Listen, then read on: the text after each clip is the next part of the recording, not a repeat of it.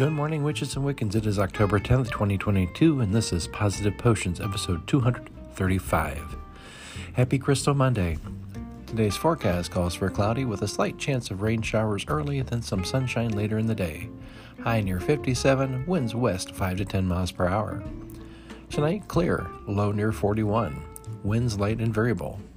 Sunrise, 7:12 a.m., sunset, 6:30 p.m., moonrise, 7:03 p.m., and moonset, 7:53 a.m.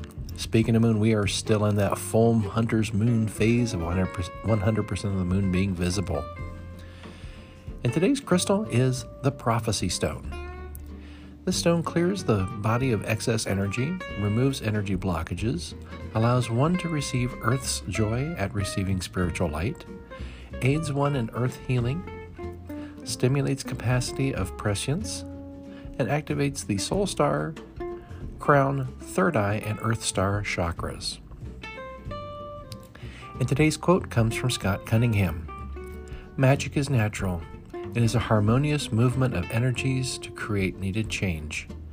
If you wish to practice magic, all thoughts of it being paranormal or supernatural must be forgotten. And from Sam and I, we wish each and every one of you a wonderful and magical day. Stay safe out there, and we'll be back tomorrow. Thank you for listening.